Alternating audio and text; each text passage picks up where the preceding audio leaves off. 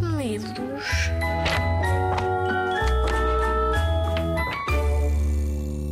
Olá, eu sou a Ana Ventura. Tenho aqui hoje uma história para contar. Uma das minhas histórias que tentam ajudar a resolver algumas coisas que às vezes sentimos e não sabemos muito bem o que havemos de fazer. Porque às vezes sentimos coisas que nos deixam o coração triste, a cabeça zangada, até que chegamos a um ponto que nos apetece às vezes gritar. E é essa a grande questão. O que é que podemos fazer até chegar a esse momento? Com vontade de gritar. Podemos fazer algumas coisas. E para isso escrevi uma história. Chama-se O Menino que Gritou para Dentro. Vamos ouvir. Queres ouvir? Vamos lá. O menino soltou um grito para debaixo do tapete e cozeu o tapete ao chão para ele não poder sair. Debaixo do tapete, o grito tinha de se mexer como quem joga a bochecha cheia para escapar aos pés de toda a gente. Todos perguntavam o que era aquele alto debaixo do tapete e se havia na casa um bichinho de estimação.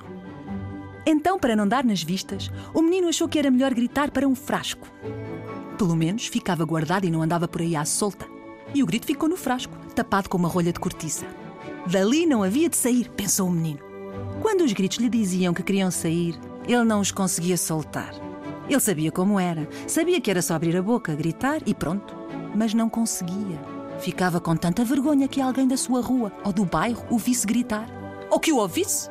E se não percebessem porque é que gritava? Se não percebessem que gritava porque às vezes estava farto de tentar falar e também não conseguia. Às vezes eram coisas que ele tinha de dizer. Mas não queria, porque eram difíceis de dizer. E como não contava a ninguém, depois chegava a um ponto que se olha apetecia gritar. E pronto, continuava a gritar para dentro de frascos.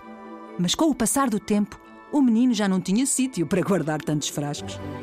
Eram gritos de tantas coisas: de raiva, de medo, de vergonha, de tristeza.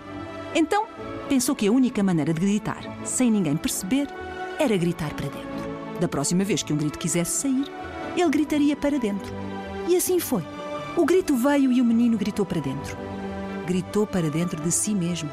Em muito pouco tempo, ficou com muitas dores de barriga, como se tivesse comido muitos doces. Estava muito agoniado e ficou de cama, doente. Ninguém sabia o que o menino tinha. Ninguém suspeitava sequer o que tinha acontecido para ele ficar naquele estado. Estavam todos muito preocupados. E o menino ficava cada vez mais amarelo, mais triste e não falava para quase nada. Foi então que se ouviu um grande grito. Um grito que soltou a rolha do seu frasco. E quando saiu, gritou à vontade, coitado, que estava preso há tanto tempo. A seguir, todos os outros gritos nos frascos soltaram-se também. Uma gritaria. Parecia uma sinfonia. O grito que estava dentro do menino ouviu os seus amigos. E como também queria sair, abriu a boca ao menino e gritou sozinho. E foi assim que o menino ficou bom outra vez. Todos perceberam muito bem o que tinha acontecido. O grito estava a fazer mal ao menino. Toda a gente sabe que os gritos têm de ser gritados e não podem ser disfarçados. Nem gritados na cabeça ou na barriga ou em sacos, frascos ou para debaixo de tapetes cozidos ao chão. O grito, quando aparece, é para ir embora.